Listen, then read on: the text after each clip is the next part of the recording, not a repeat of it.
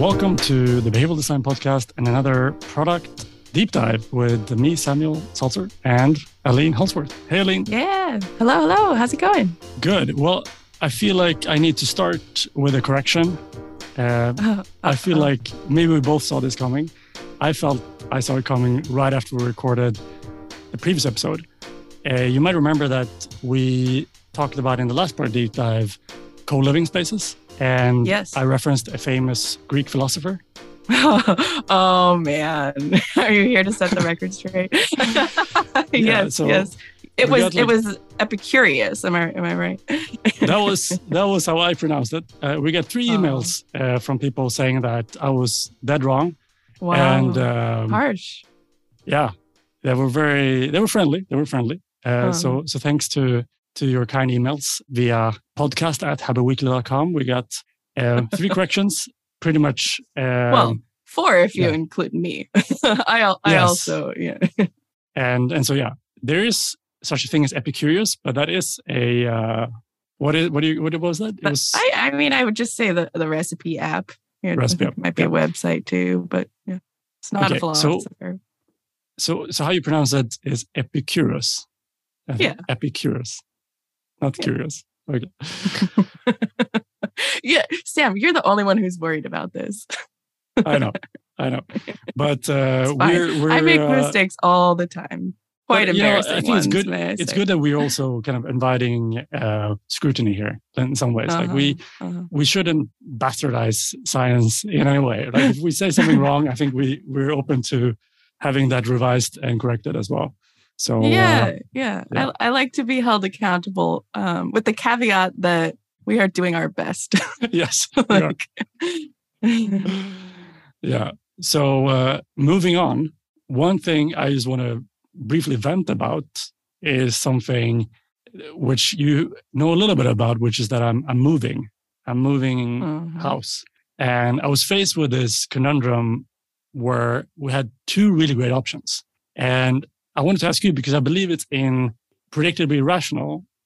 If you remember anything referenced in that book, I think Dan talks about I would about. hope I do. Okay, yeah. Yeah, yes, I, I, Yeah. I, I know that one quite well. So I believe that's in the book where Dan talks about the problem of like when you're moving house, you underestimate the commute. Is that correct? Uh huh. Yes, I th- I thought you were going to reference a different uh, topic of of asymmetric dominance, but yes, I've also written on this topic of the of the commute. Um, but please, okay, can you please tell me, summarize tell that me what you're uh, thinking. fallacy or that bias? we underestimate the uh, the the negative impact of driving a long time, and we overestimate the importance of things like having a big house. Um, that so you can, you know, your your money. It seems like your money can go farther when you're living in the suburbs because you have a big yard and you have uh, you can have more rooms in your house, more square footage, etc. Um, but the the thing that that really has a greater impact on your happiness is uh, you know, not having to drive every day, right? That's the thing that takes a toll uh, on your on your general well being is that misery of being stuck in traffic. Maybe it's different if you know if you have trains and other kinds of of transportation that is less miserable than driving. Um, but Yeah. yeah, so so tell me how you were thinking about this situation. Well, I chose the bigger house. Oh. Yeah. Well, to be fair, it's, it's an apartment. It was a nicer apartment that was further away versus a smaller apartment that was kind of like more centrally located. Hmm. And so, But, um, yeah. It's interesting because I feel like this calculus has changed a little bit in the pandemic where having more space feels feels more important, Right. right? If you're stuck in that space. Um, so I think that you know there are some context effects as well that that have to be considered and were not considered in the in the previous research. So, you know, Okay. you, you, you could be fine after all. Yeah, that's We'll interesting. see. So we we lean towards the bigger one because we just wanted to have optimized for two workspaces, like 2 Mhm. decent places for if we had to work at home, we could both in a kind of non kind of climbing over each other way, both work from home uh, with with that scenario. And also it'd be interesting, yeah, we both would commute with uh, public transport, which is pretty good in Stockholm. Yeah. Um, So yeah, maybe better in car. Maybe I think so, probably. So uh, Definitely. Yeah. definitely. We'll, we'll see. We'll see. This is I'm I'm talking about this now because we can revisit this in like a year's time, and I can give you the the n of one results from. That's true. Experiment. I mean, we don't ha- we don't have any reference point, uh, any anyone to compare you against, but the the the Sam in another parallel universe who chose the other house will have to also report back to us. Yeah, how was it when you bought your house? Did you have that same kind of conundrum, or what was kind of your process? Uh oh gosh, I mean, my situation of buying a house is so incredibly unusual. I don't think we can make any sort of generalization. Um, I prioritized living downtown, um, but mind you, mm. this is downtown Durham, North Carolina, which is a small, small town. Um, it's like I grew up in Los Angeles and came to the like smallest uh, little liberal utopia in the South. Um, mm. But uh, yeah, I, I have a, a, a, sizable house with a sizable yard, and I'm also downtown. So I chose to have my cake and eat it too, as I do with most things in life. Such an inspiration but, in so many yeah. ways. don't compromise have everything that's, that's, that's what i believe nice well uh, i'm trying to segue this into personality tests um, what does that say about me we're gonna get some emails but, but yeah let, us talk uh, personality test because you had a fantastic conversation with uh, yes. sanjay who was the the past episode if you haven't listened to it you can it's available out already you should listen to it it's a fantastic deep dive into personality test science and beyond. Maybe you can give a little bit of an overview of what you and Sanjay covered. Yeah, I mean, and I'll, I'll I won't go into the whole episode, but we definitely we had a, a terrific conversation about personality tests in in general in terms of the uh, the corporate use case, right? And and he talked about how well you know the the um, the sort of problematicity of this this product really kind of depends on how it's being used. So, is it for uh, developmental purposes, like in, in workshops and giving people feedback, and kind of just a a tool for discussion? In that case, like yeah, it's fine. It seems like a good a good use of personality tests. Um, but then, you know, compare that to the hiring or promotion use case, and there you start to see some problems. Um, mm. And so we, we really focused on this one because I think it's probably the more interesting use case. Anywhere that you can you can find problems, uh, we should talk about it. And Sam, I, I'm sad that you weren't able to join us, but I know that you listened to the episode, so I'd love to hear any thoughts that you had about may, may like comparing these two or um, even just like you know is is this problematic to use personality tests in a corporate setting as a as a tool to to base your hiring decisions or your promotion decisions off of? Yeah. So many great uh, topics to unpack there. I would say what i appreciated with the conversation obviously sanjay is so knowledgeable uh, you know as knowledgeable as you come probably in, in this kind of domain and so yeah. it's very nuanced. And I think here as well, it's probably not a case of yes or no. It's all bad or all good. It's probably some mm-hmm. something in between, which I also appreciated in the conversation where sometimes things that are not called personality tests are kind of very adjacent and, and could yeah. be kind of using standardized interview. Just, yeah. just like how the framing of the tool makes such a big difference. Yeah, we exactly. it, it was yeah. it was so interesting because we really went back and forth so many times on our own opinions, just weighing weighing this framing and the evidence and the the impact and all of these sort of unintended consequences. Um, so yeah, oh, it's yeah. not simple. No, but I, will be interested here. Actually, have you heard about this book? I hope you haven't heard about it, but mm. I'm still curious. It's called "Surrounded by Idiots." Have you heard about this book? I think you might have told me about it before. so, in that sense, yes. What uh, can you guess tell what me about, about? It?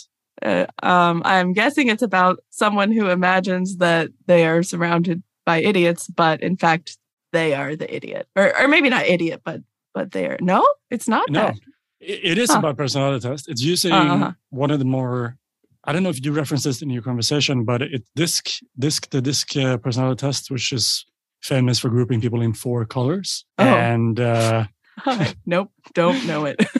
That's good. That's good. That's it's funny. almost as common as MBTI. So no. Myers Briggs is almost as really? popular. So very, very widespread. And mm. that book has sold more copies than I believe there are this might be fake news, but I, feel like I look it up. It's it's like more than 10 or 15 percent of the Swedish population have bought a copy of that book. And so it's the most it's this... best-selling book in the last 10 years in Sweden. Weird. Yeah.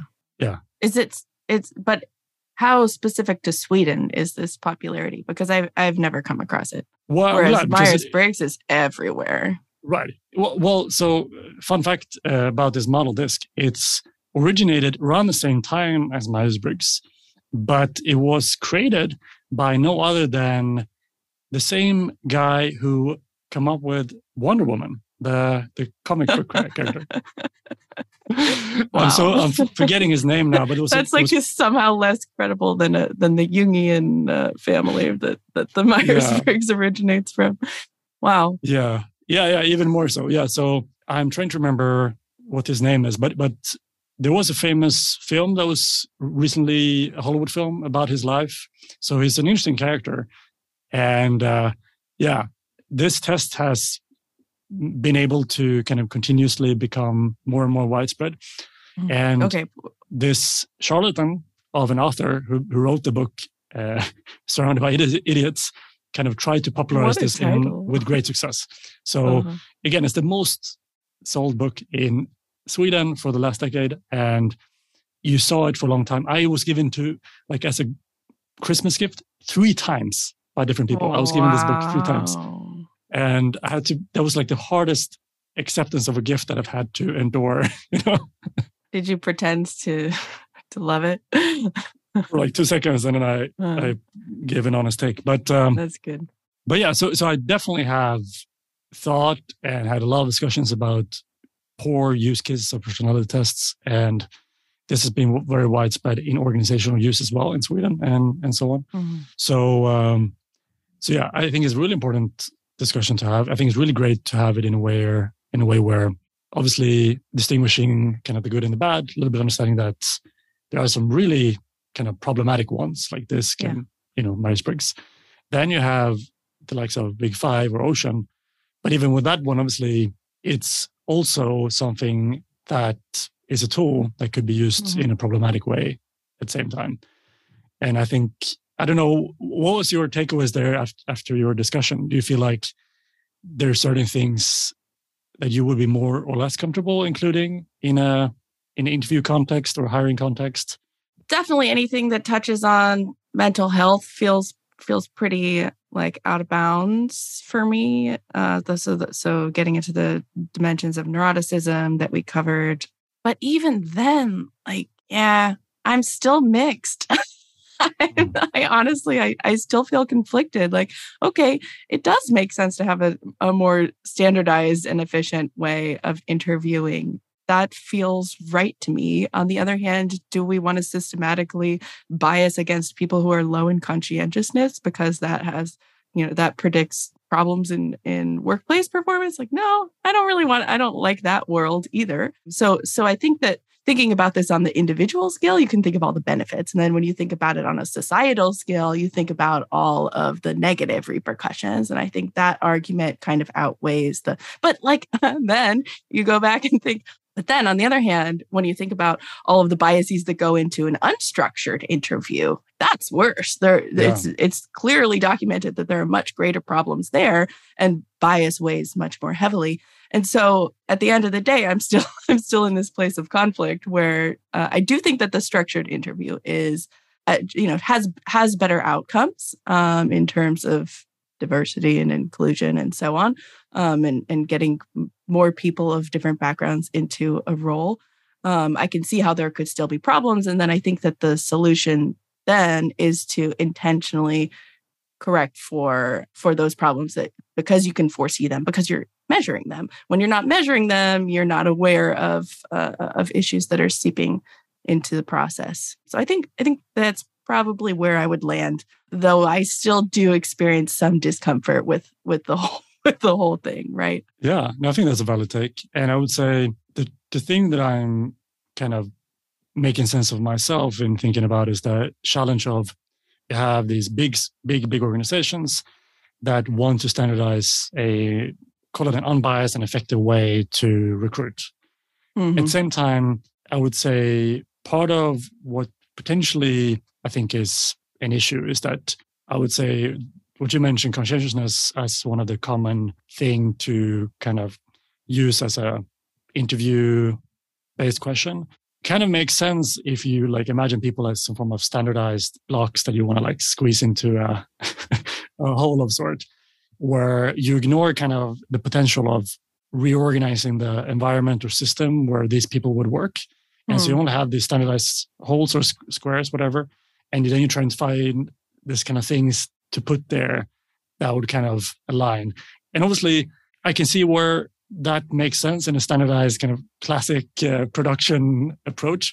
But I feel like in today's age where I feel like we're starting to champion neurodiversity, for example, much more. And on that same kind of line of trying to champion diverse way of working, thinking, approaching mm-hmm. things, it seems like a huge potential miss to categorize what is a kind of an effective, highly skilled worker based on how they score conscientiousness, where potentially they can become as effective or even more effective than someone who's quote unquote high consciousness if they have some environmental changes towards someone. You know, like it, it's a right, lot of it. Right. And, comes, and you're not thinking yeah. of the all the benefits of you know heightened creativity or like maybe someone is really chaotic to work with in the more traditional way of thinking about how one might be organized. But the benefit that they bring in terms of, you know, the their their unique perspective and their their creative ideas is like maybe that's that's really an outsized benefit yeah and i think you know it was mentioned episode which i think is really great in terms of how these things are context dependent as well so you know mm-hmm. just because you might score in a certain way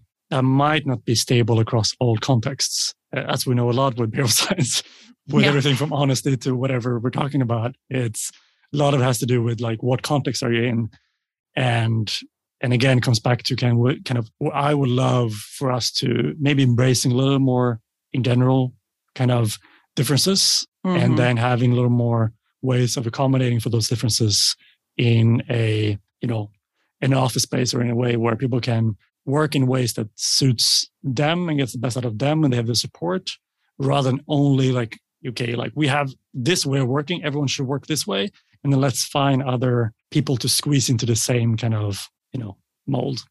Yeah. So, yeah. Yeah.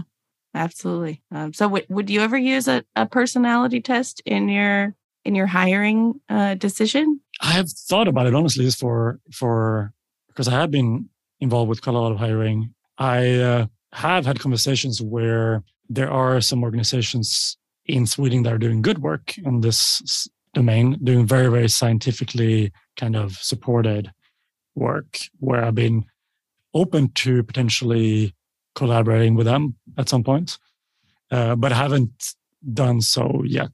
Um, mm-hmm. But I, I, I, don't know. I'm I'm I'm someone who would come into that room with like arms crossed and being a little bit skeptic, and then yeah. you know needing quite a bit of uh, convincing. But I think I'm yeah. still open to to do it as long as it's, it's done very thoughtfully, scientifically, and with kind of trying to mitigate for unintended consequences the best yeah and yeah. and maybe going back to the the original distinction about whether you're using it to base your hiring decision or as more of a, a tool for understanding and discussion right? To figure out oh how do we need to structure your environment given that you're you know low in conscientiousness or right right. So one thing that uh, wasn't covered in the in the episode with sanjay but i think probably both of us have some thoughts on and be interesting to to dive a little bit into is the idea of using these dimensions, but more in the context of segmentation, for example. Mm-hmm. So the idea that uh, when looking at segmentation, the classic way of doing it is kind of either taking a demographic view, an attitudinal or a behavioral view, mm-hmm. or kind of a combined version. And in the bucket of attitudinal data points, beyond kind of, let's say, intention or, or uh, motivation, for example, it's very common, I would say, to think about introducing something like openness to experience as maybe a metric that could be me- uh, measured or, or used.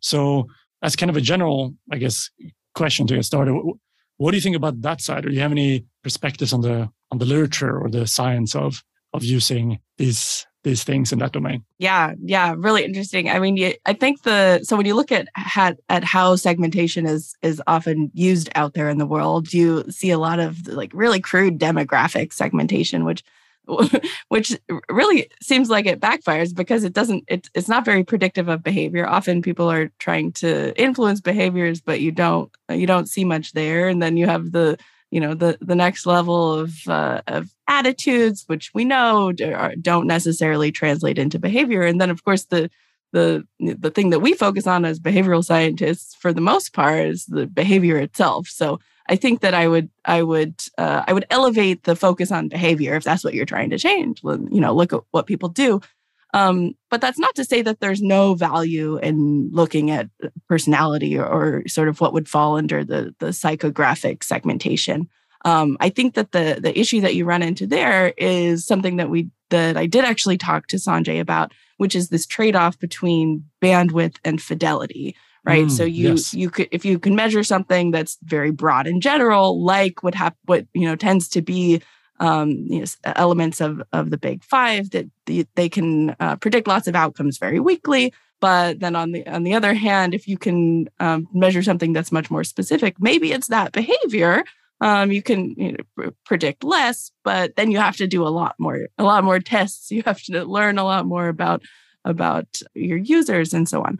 And so I think that applies very much to this uh, to the literature and segmentation and and what is more predictive in in terms of what you look at yeah yeah that's i really like that just uh, the way of um, dividing it into kind of focus on, on the bandwidth versus fidelity part i think it was really yeah great. I, I, that's uh, my yeah. favorite new term that i learned from sanjay it's yes. just like that captures everything all the problems i have about different measures um you know, not everything but uh, but yeah, it's it's definitely I'm I'm keeping that one with me for sure. Yeah, yeah. Have you seen side note? Have you seen Westworld? Did you watch that?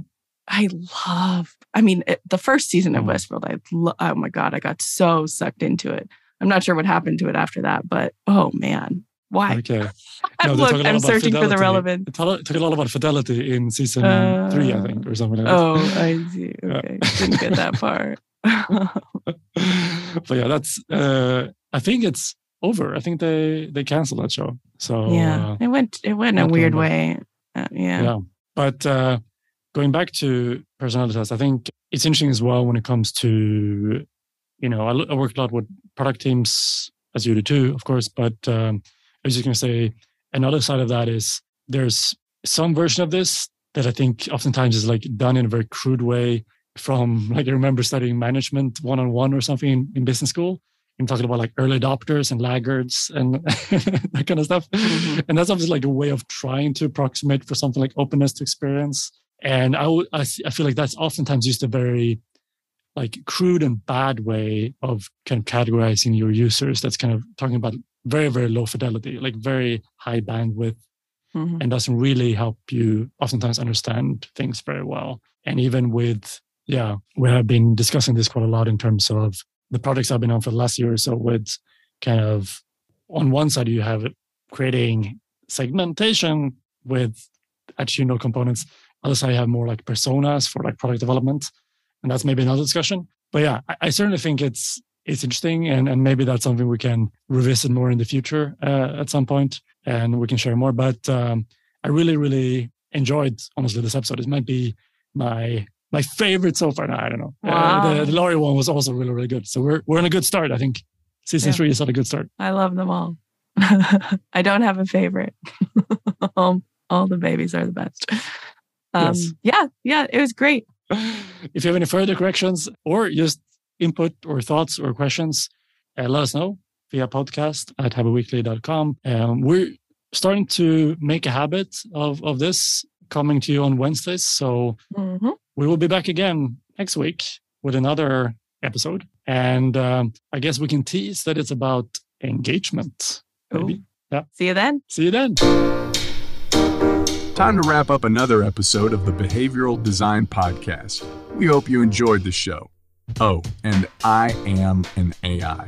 Yeah, welcome to Uncanny Valley. Sam and Aline told me this is going to be an awesome season. So make sure to subscribe and help spread the word. Maybe share the podcast with a colleague or friend. And If you want to show us some extra love, head over to Habit Weekly. Come and join our community. Pro members get access to a wealth of resources and the chance to interact with leading practitioners. It's a great way to support the podcast and deepen your understanding of behavioral design. Our fantastic show music is Murgatroyd by the wonderful Dave Pizarro, and thanks to the team at Orange Wall Media for the production of this episode. For questions or ideas for future episodes, email podcast at habitweekly.com. We'd love to hear from you.